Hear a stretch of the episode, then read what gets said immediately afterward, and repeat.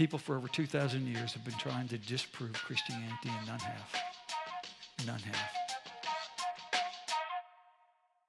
have. You're listening to the Parent Equip podcast. Parent Equip is a resource provided by Inglewood students that's meant to come alongside you as you seek to train your child to reflect God's character and extend his kingdom. Love God, love people, serve the world.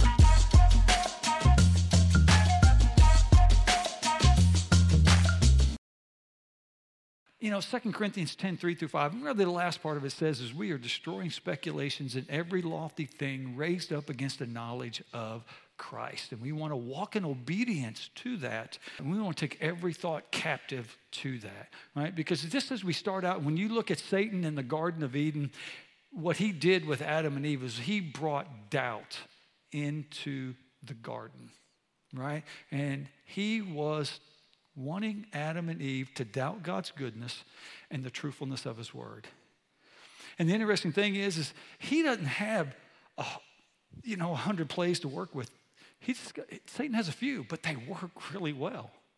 He doesn't need anything other than to create doubt and division, and he does it well. And that's what we're here to talk about. So when your child doubts the faith. And so I want to give you four keys just to remember to kind of start it out. And then the first key, as you can see, it's unanswered questions to the Christian faith can lead to doubting the faith, which can lead to rejecting the faith. And it's just important that, man, when your students come and ask questions, you may not know the answers, and that's okay. Say that. I don't, I don't have an answer, but we can get the answers.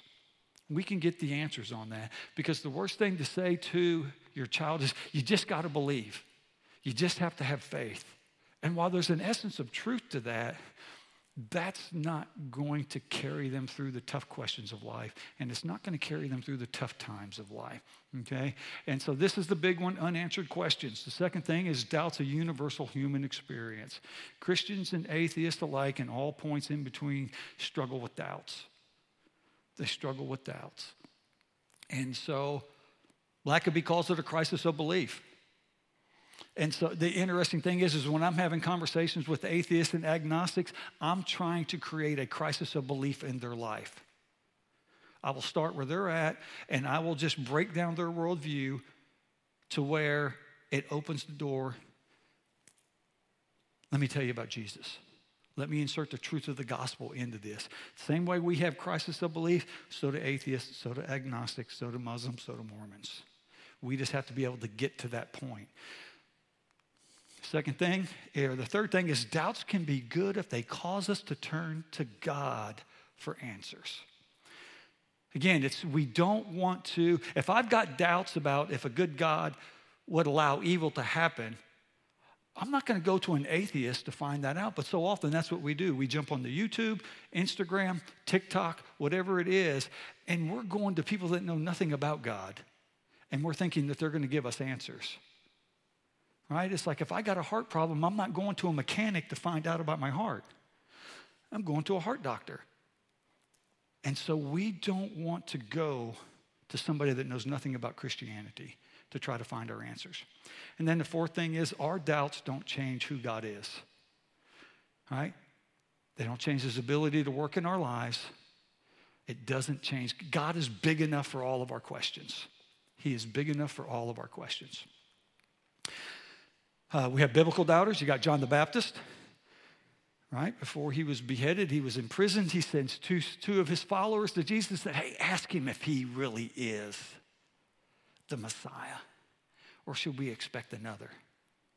This is the same guy that baptized Jesus, heard the Father speak from heaven and the Spirit descend down, and now he's like, Are you, are you really the one?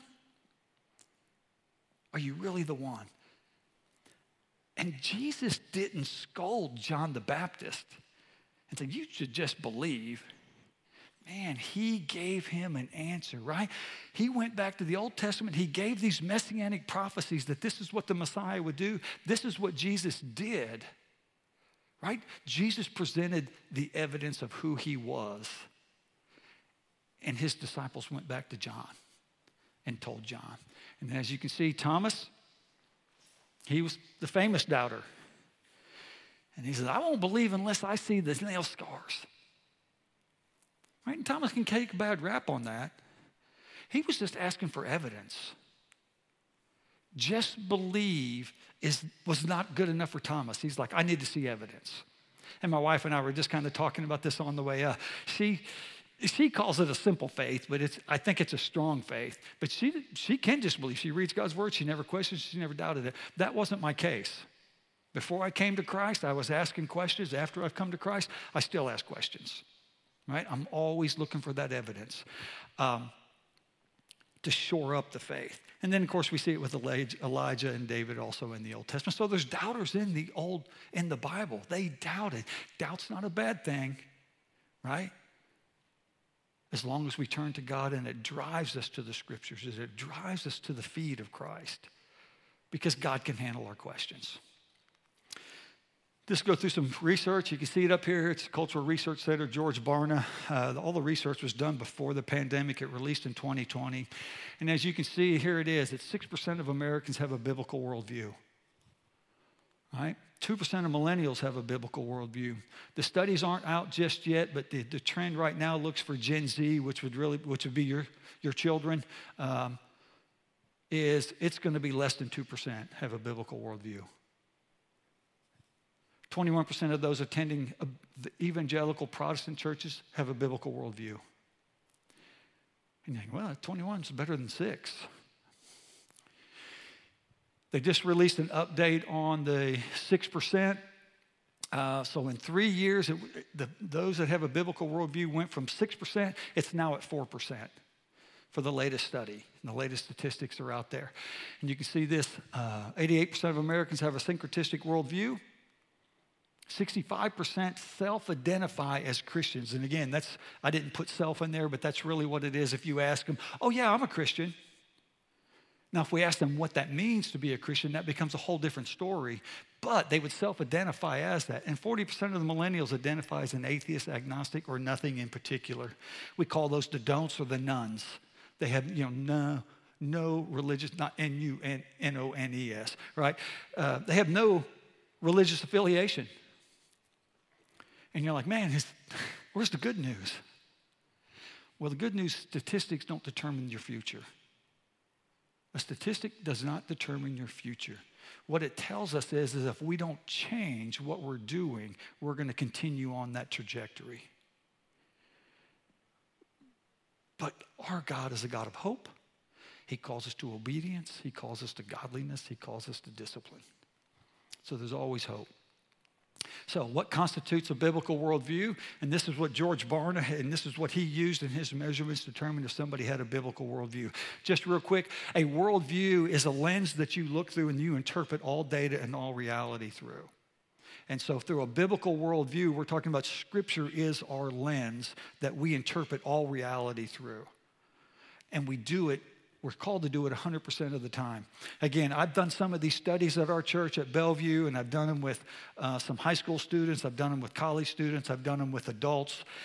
And generally, the college students was a pretty select group, about 30 or 40 of them, and they came out about 59% of biblical worldview. And according to these stats, that's great. But man, Christ calls us to so much more than that. Our college students were about 43%. They had a biblical worldview 100% of the time.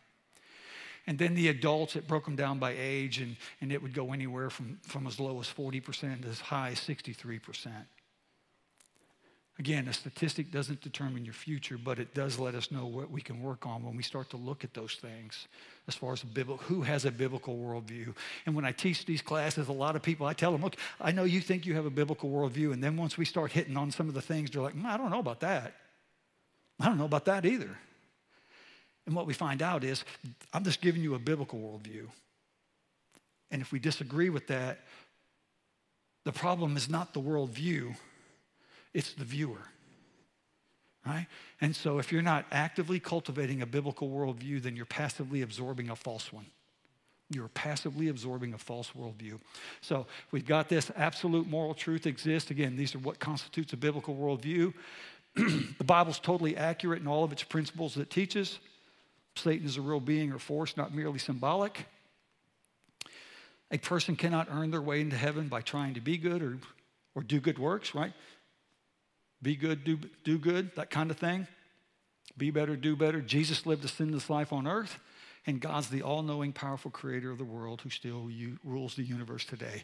And you would have to agree with all of those statements to constitute a biblical worldview. Again, there's probably a few more that I would personally add, but again, he's the researcher, he's the statistician, and so this is what he's come up with. So, what we want to look at are some reasons for doubt. What brings doubt into the, our minds and our hearts? And so you can see the first one is it comes from a lack of foundational knowledge. In other words, it's a poor understanding of who God is. You know, one of my favorite quotes, my students hear this so much, and that is it comes from A.W. Tozer, and he says, What you think about God is the most important thing you can think. It drives everything. So whether you're an atheist, atheist thinks something about God that he doesn't exist. And that's going to determine the trajectory of their life. So, what we think about God is the most important thing that we can think. And if we don't think rightly about God, we're going to end up in the ditch in some way, shape, or form. So, it's important that we think rightly about God. So, it's a poor understanding of who God is. A wrong view of God will cause us to have a wrong view of reality. To have a wrong view of reality. The second thing it's a misunderstanding of faith or of belief. Right? The world says our faith is a blind faith. In other words, it's a faith without evidence. That's what the world says. Please hear me on this. We must not let the world define what faith is, right? Because who owns the language controls the culture. They don't control the biblical culture right? That belongs to God. It's important that we define our terms. We don't let the world define our terms. A biblical faith doesn't ask us to trust without any evidence, right? It asks us to believe because of the evidence. Again, Jesus, when people asked who Jesus was, he didn't say, You just have to believe. Man, he'd do a miracle.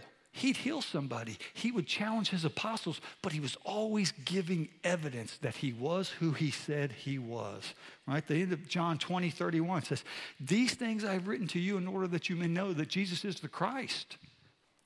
All of these things are evidence that Jesus is who he said he is. Man, the Christian faith is not a belief without evidence. It's not a belief system without evidence. Third, doubts come from conflicting commitments. Right? Some people reject Christianity because they're committed to a lifestyle or ideas that are antithetical to biblical morality. And that you can see that I don't want to change how I'm living, so I'll reject the Bible, excuse me. conflicting commitments. Thomas Nagel, he's an atheist professor up at New York University, a philosophy professor. This is what he says. He says, It isn't that I don't believe in God and naturally hope that I'm right in my beliefs. It's that I hope there is no God. I don't want there to be a God. I don't want the universe to be like that. What do you think about that when you read that quote?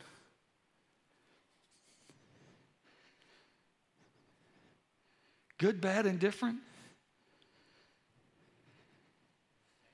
Bad? What makes it bad?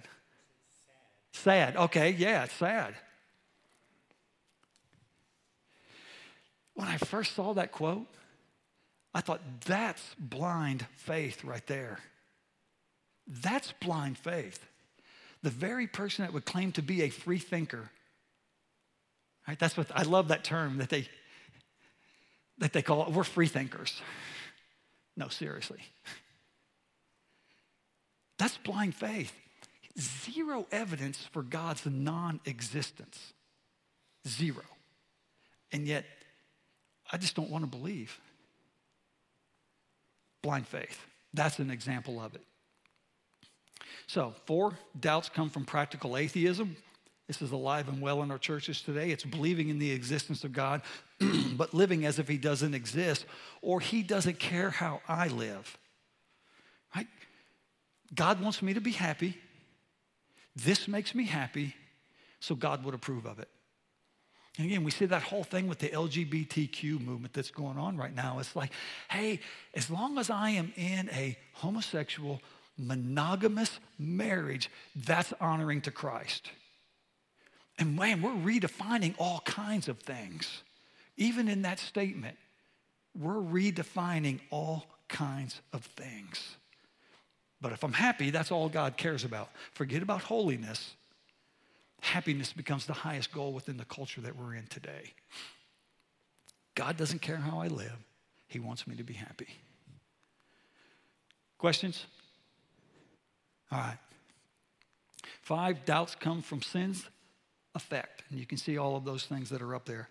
People's moral positions come from their view of God. Remember, what we think about God is the most important thing that we can think. sin distorts our view of God and ourselves.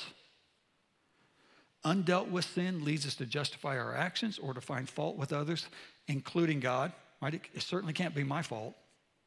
Why would God allow this to happen? And then it distorts our view of God's purpose and design. And this, the purpose and design is a huge, is a huge piece.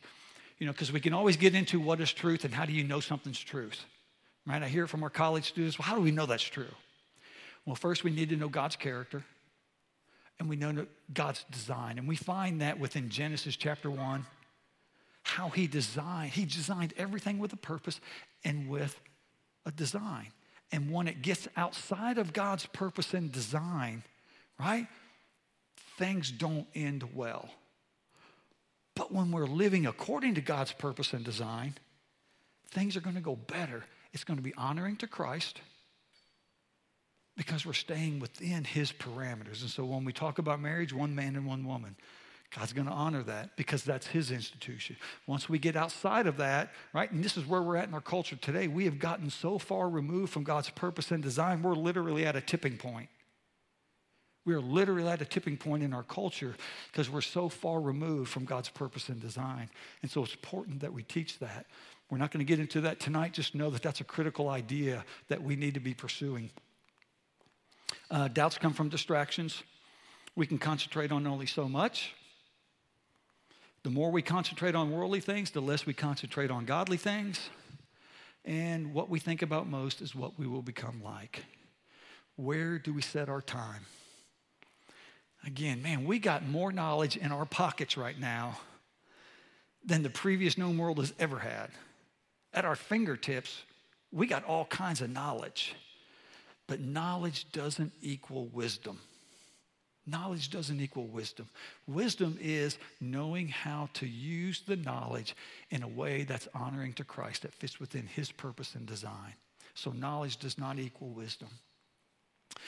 So then we go in, excuse me, types of doubt. There's intellectual doubt. This is usually what I deal with with atheists and agnostics. They come, uh, they'll ask rational questions about God, not finding answers, such as evolution, or if God's so good, why does evil exist? Or if God's such a loving God, why would he send people to hell? You know, and I talked just briefly about that crisis of belief.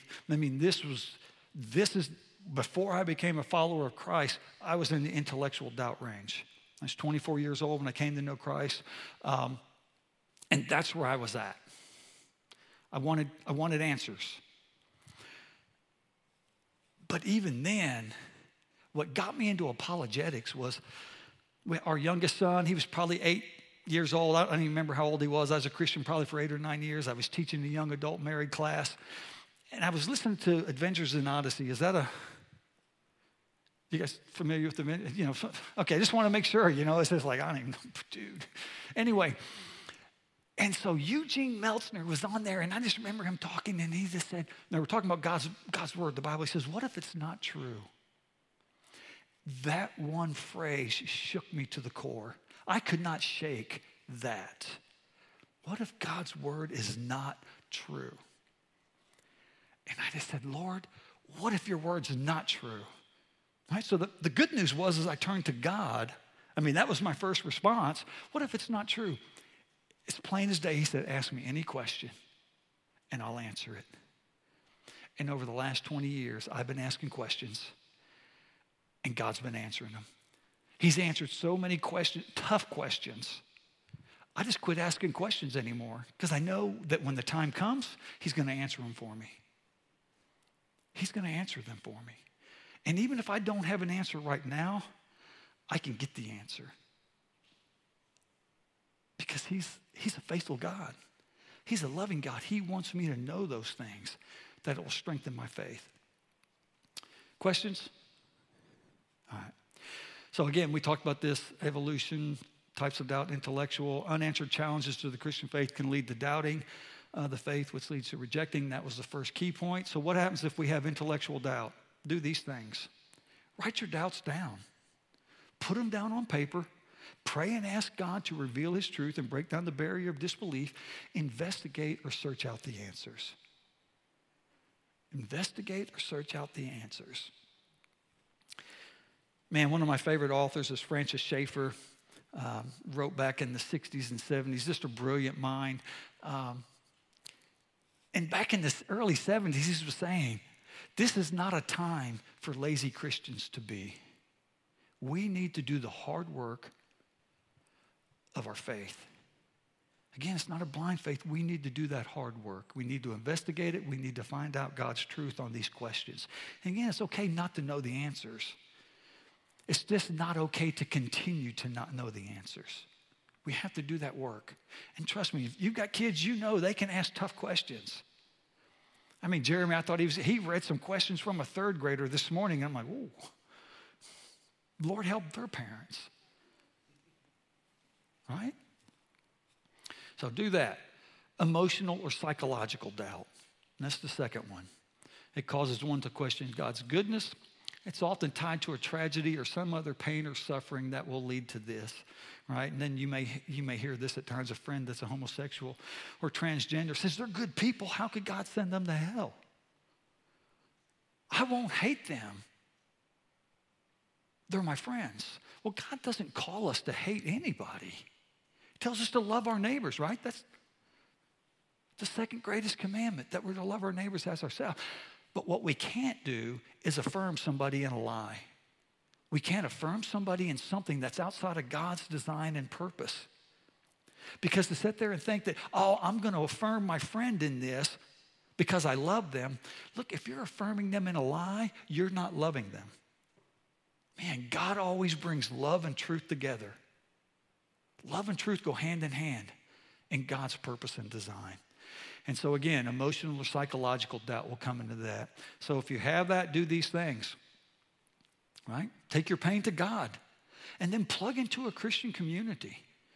Man, we just sent some students off that were in my class, one's at Auburn, the other's at Tennessee.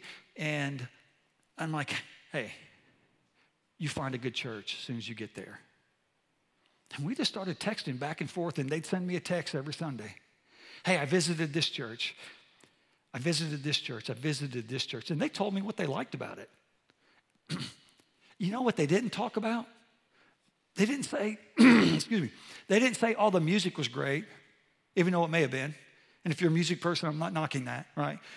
They didn't say that, man, I love the way the building looked. These guys are telling me, and they're like, you know what? This guy was theologically sound. I mean, he was doctrinally nailing it. Or, you know, I think he was kind of weak on his theology. These are freshmen in college, and they're sitting there just picking the sermon apart as to is it good or is it not good? Right? And that's what we want for our children. That's what you want for your children to discern truth from a lie. Right? So plug into Christian community, seek professional help if necessary. And then three is moral doubt. You know, we question God's moral law We'll have a personal sin, rebellion, or wrongly placed motivations. And so, you know, so it's always interesting. I've been, I've been discipling for, a, you know, students for a long, long time. And as you, we'll be talking, we'll be text messaging, and then all of a sudden they just go silent on me. And I'm like, hey, you okay? And I don't hear anything. I'll call, they don't pick up my phone. They don't call me back. I know they've just got into a sin that they don't want to talk about. I know that. I call them. Hey, you need to call me. You need to meet me for coffee. We need to talk about this. Because we get into this and we begin to think either I'm ashamed or I know better than God does. I know better than God does. and so that sin, that moral doubt will drive us to reject God's truth, to reject God's love, to reject his kindness. So, if you have moral doubt, do these things confess your sins, repent, and seek forgiveness, and doubt your doubts. Doubt your doubts. You know, we get a doubt and we automatically think, oh, that's, that's truth. I just need to find evidence for it. I just need to find evidence for it. So, doubts spread like viruses. Ideas are like viruses that spread from person to person. In our current culture, bad ideas take more root than easily than in bad ones, well, or good ones. And the truth of the matter is that's in any culture, not just this culture. Bad ideas spread more easily than good ideas. So there was this professor, uh, McGuire was his last name, in the 1950s. He did this experiment to test this idea of how the ideas spread. And so he got six groups of students. And so the bad idea that he was wanting to see, how would it spread or would it spread at all, was it's bad to brush your teeth. You know, we chuckle, we can laugh over that. And, you know, you may have some kids that are like, yeah, I'm there. But it's bad to brush your teeth. And then he, each group that he sent in, to hear this argument that it's bad to brush your teeth, they got a certain level of preparation. We'll just call it that. I'm going to walk you through each one of those steps, but instead of it's bad to brush your teeth, for the sake of this discussion, we're going to say that Jesus is a myth, right?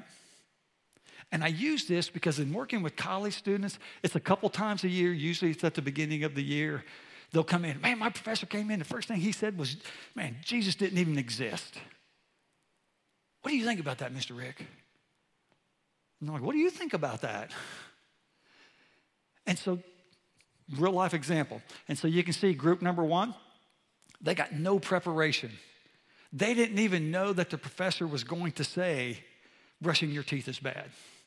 They just walked in, sat down, and the professor just gave this whole spiel on why it's bad to brush your teeth. He gave good sounding evidence for it. It was all, it was amazing, right? And so that first group comes and goes. The second group, they're a reinforcement of a previous preparation, right? In other words, what it means is before the students walked into the class, their parents said, You know, you remember Jesus is real, right? Yeah, mom, I remember Jesus is real. And we send them into the class. Then you go on to your third group. They got a warning of the attack. And you can sit there and see you'll be exposed to a persuasive argument that Jesus is a myth. That's what they get before they go in. You're going to be exposed to this argument. Group number four, it's called inoculation, right? He says you'll hear an argument that no credible historian believes Jesus was a real person. That's what the professor's telling them. And then they go in and they hear the argument. Group five, they got inoculation plus refutation. And the students are told you will hear an argument that Jesus is a myth. But remember when we studied the extra biblical writings that confirmed Jesus was a real person? No credible historian would deny this. And that's what they get. So they're getting a little more information. And it's when I deal with this, there's a guy, Bart Ehrman. You, if you don't know him, don't worry about it. Your life is a whole lot better by not knowing the guy. But anyway, he's, a, he's an atheistic theology, I know, theology professor at the University of North Carolina. So he teaches New Testament theology. An atheist at a college. And so I just pull up his YouTube, and this guy says, Look, everybody knows that Jesus is a real historical person. And I just, I share that with my students. I said, go and share that with your professor. Here's an atheist that says Jesus is a real historical person. So we give them the evidence to walk through this thing. We give them the inoculation plus the refutation. And then the last group, and again, each one's building upon the prior one. It says inoculation plus refutation plus preparation and you tell your student, you know, one argument that, will be brought up is Jesus is a myth.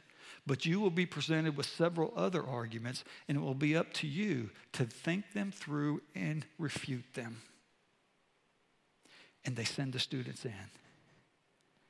Now, of those groups, what group do you think did the best as far as not believing Jesus is a myth? Which group do you think did the best? Six. Yeah. Six did the best. Which group do you think did the worst? Huh? One? One? Anybody else? You know the group that did the worst? Group number two. Group number two did the worst. Remember, Jesus is real.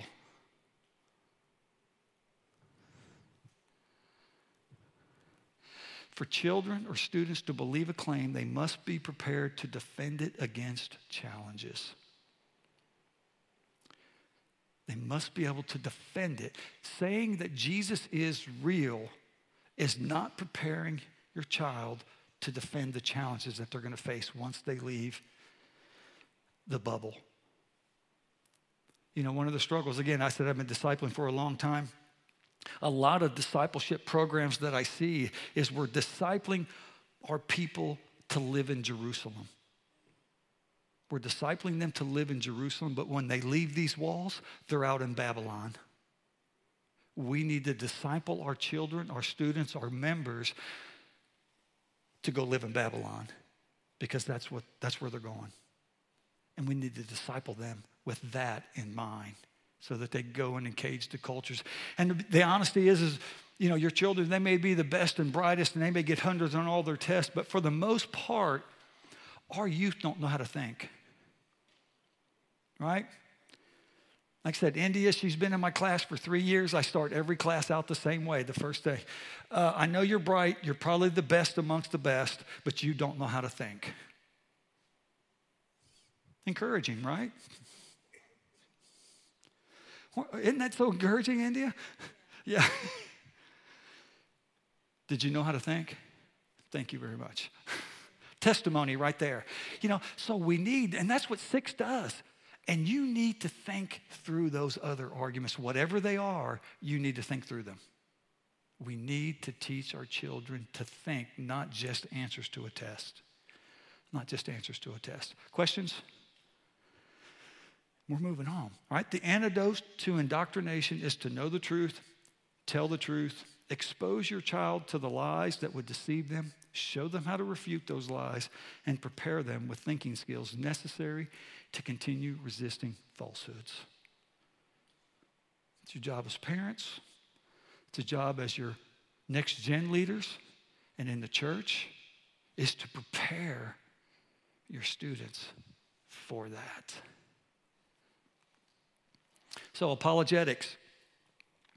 These are the three things what apologetics has done for me as I was kind of learning this whole thing, didn't even know quite what was going on, but it, but it strengthened my faith. It helped me to defend the faith, right? 1 Peter 3.15. And it helps me to lead other people to the faith. Man, when I started learning this whole apologetics, and, and I know some people sit there and think, oh, you know what, that's just an add on to Christianity that weird people do. And I'm not saying there's not weird people in apologetics. I mean, I, I've probably been called that. But man, this is a biblical command that we are called to defend the faith. It's not just some extra thing, it's a part of our faith. We don't hear that much, but it is a part of our faith. And so it's to strengthen your faith. So teaching these things, and again, this is just big worldview, uh, kind of umbrella type of ideas, but it will strengthen your faith, help defend the faith, and it'll help you lead others. I get into more gospel conversations that start out with apologetic conversations. You know, there's some crazy ideas out there. You know, I'm, I'm tempted to bring up a recent one, and I'm, I'm, I'm going to bring it up, okay? And if I offend you, then I apologize. You know, but it's this, um, it's this whole idea that the earth is flat. I literally had somebody ask me that. Mr. Rick, do you think the earth is flat? You know, and it's one of those things, and you're just like, this is a setup. This is a setup. And I'm like, no, I don't think the earth is flat. There's no evidence for that. Now, I'll be honest with you. As you, as an adult, if you believe the earth is flat and you were to come up and want to have a discussion with me about is the earth flat, I, I probably would not. I would not have that discussion with you. You should know better. But if a student comes and asks, I'm going to do the hard work to research that and discuss that. because I don't ever want a student to leave thinking I just blew them off. Even if it's a ridiculous question, I'm going to do the work because I want them to know they can always come and ask questions. And that's that key point number one. It's that key point number one. Man, I want to tell you about this. And again, this is Frosh Camp. This is a, the young lady. She has given me permission to talk about this.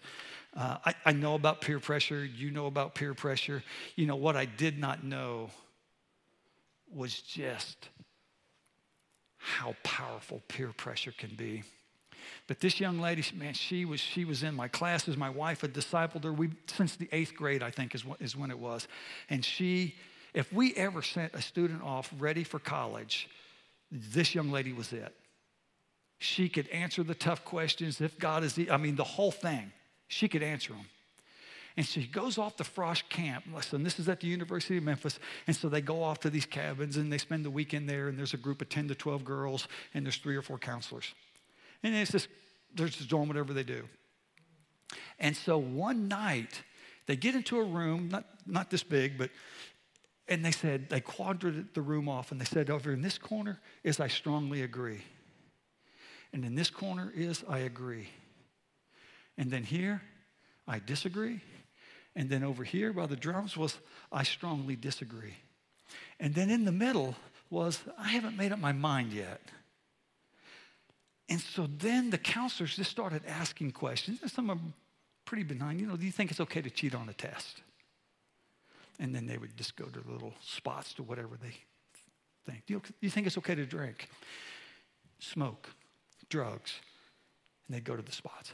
And how about sex outside of marriage? They didn't say that. It was the hookup culture, is really what it was. What do you think about the hookup culture? And then, and you started seeing these students going there, and this one student was like, Oh, I strongly disagree. And it dawned on her what was happening. Every other eye was looking back at her, thinking, she's weird. And she knew where the questions were going from that point on. And the last question was Do you think homosexual marriage is okay? And all the students went to agree and strongly disagree, or strongly agree. And they were all looking back at her. She was almost in tears. The pressure was so great.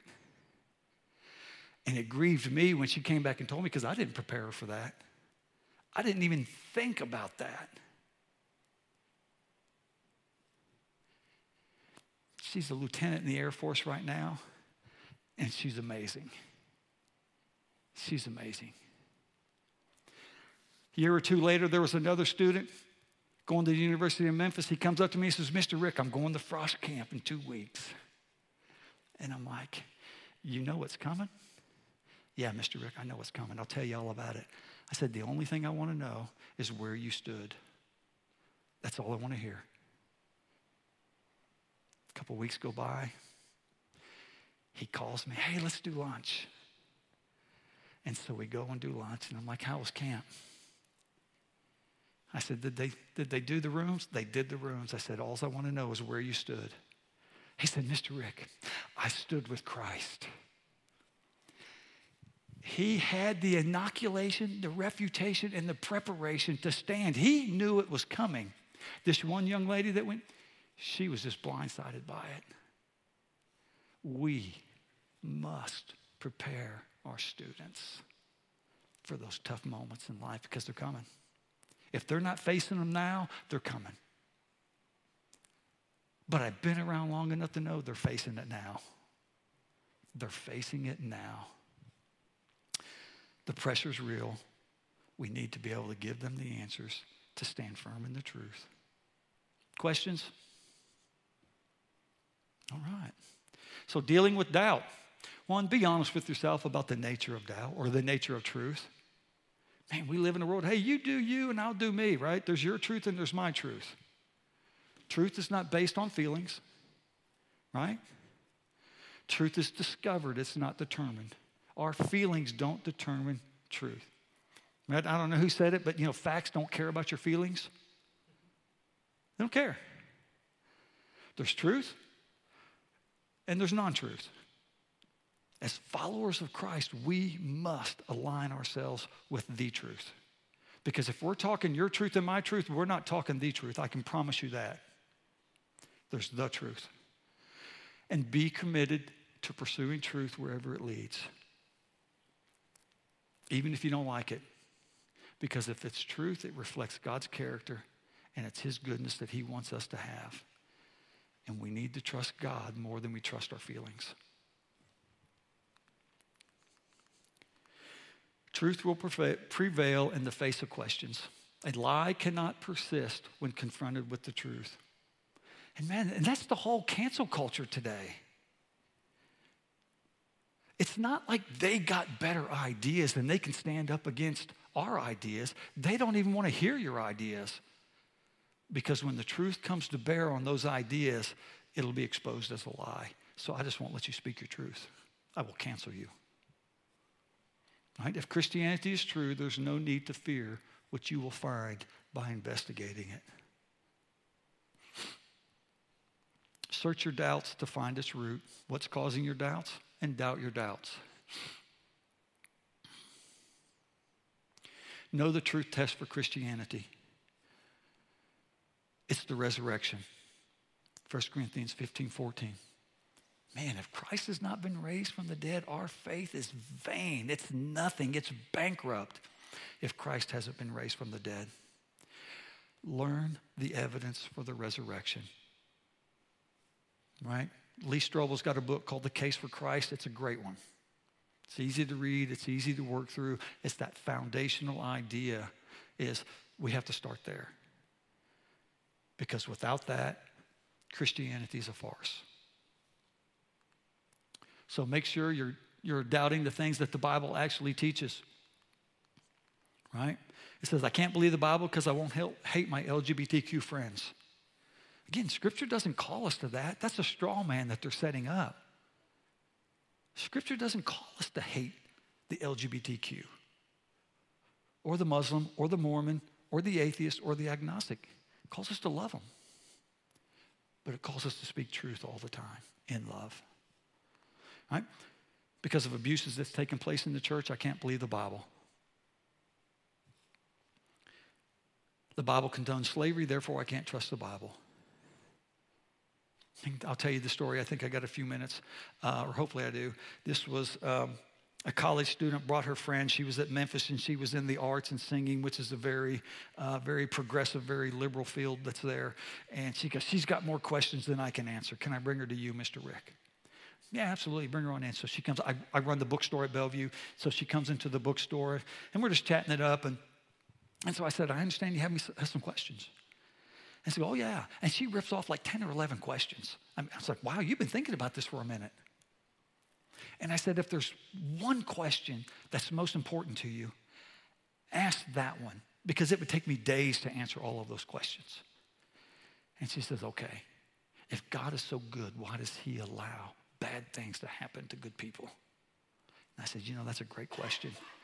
I get that question more than anything else. Can I ask you a question before I answer that? She said, yeah. And I said, why is that the most important question for you? And she goes on to tell me that her family was just super involved in the church. Super involved. And then something kind of went sideways in the church, and, and their family was forced to leave. And then a couple years later, her dad left her mom. And she put that on the church because the church did this. She was hurt by the church. And again, whether it was valid or not, I don't know. But she was hurt by the church. And so we end up here.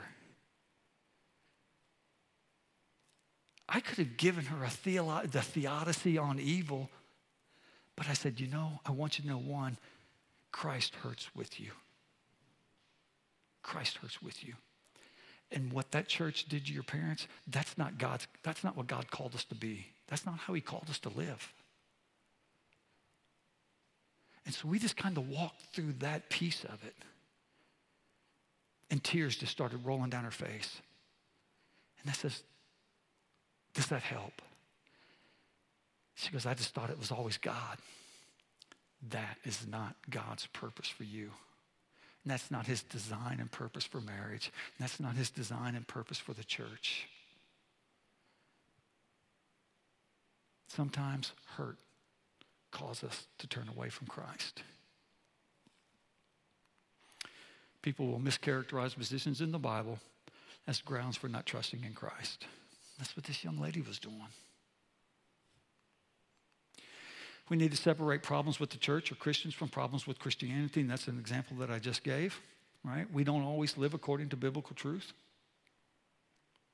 right? When we don't, we need to confess that.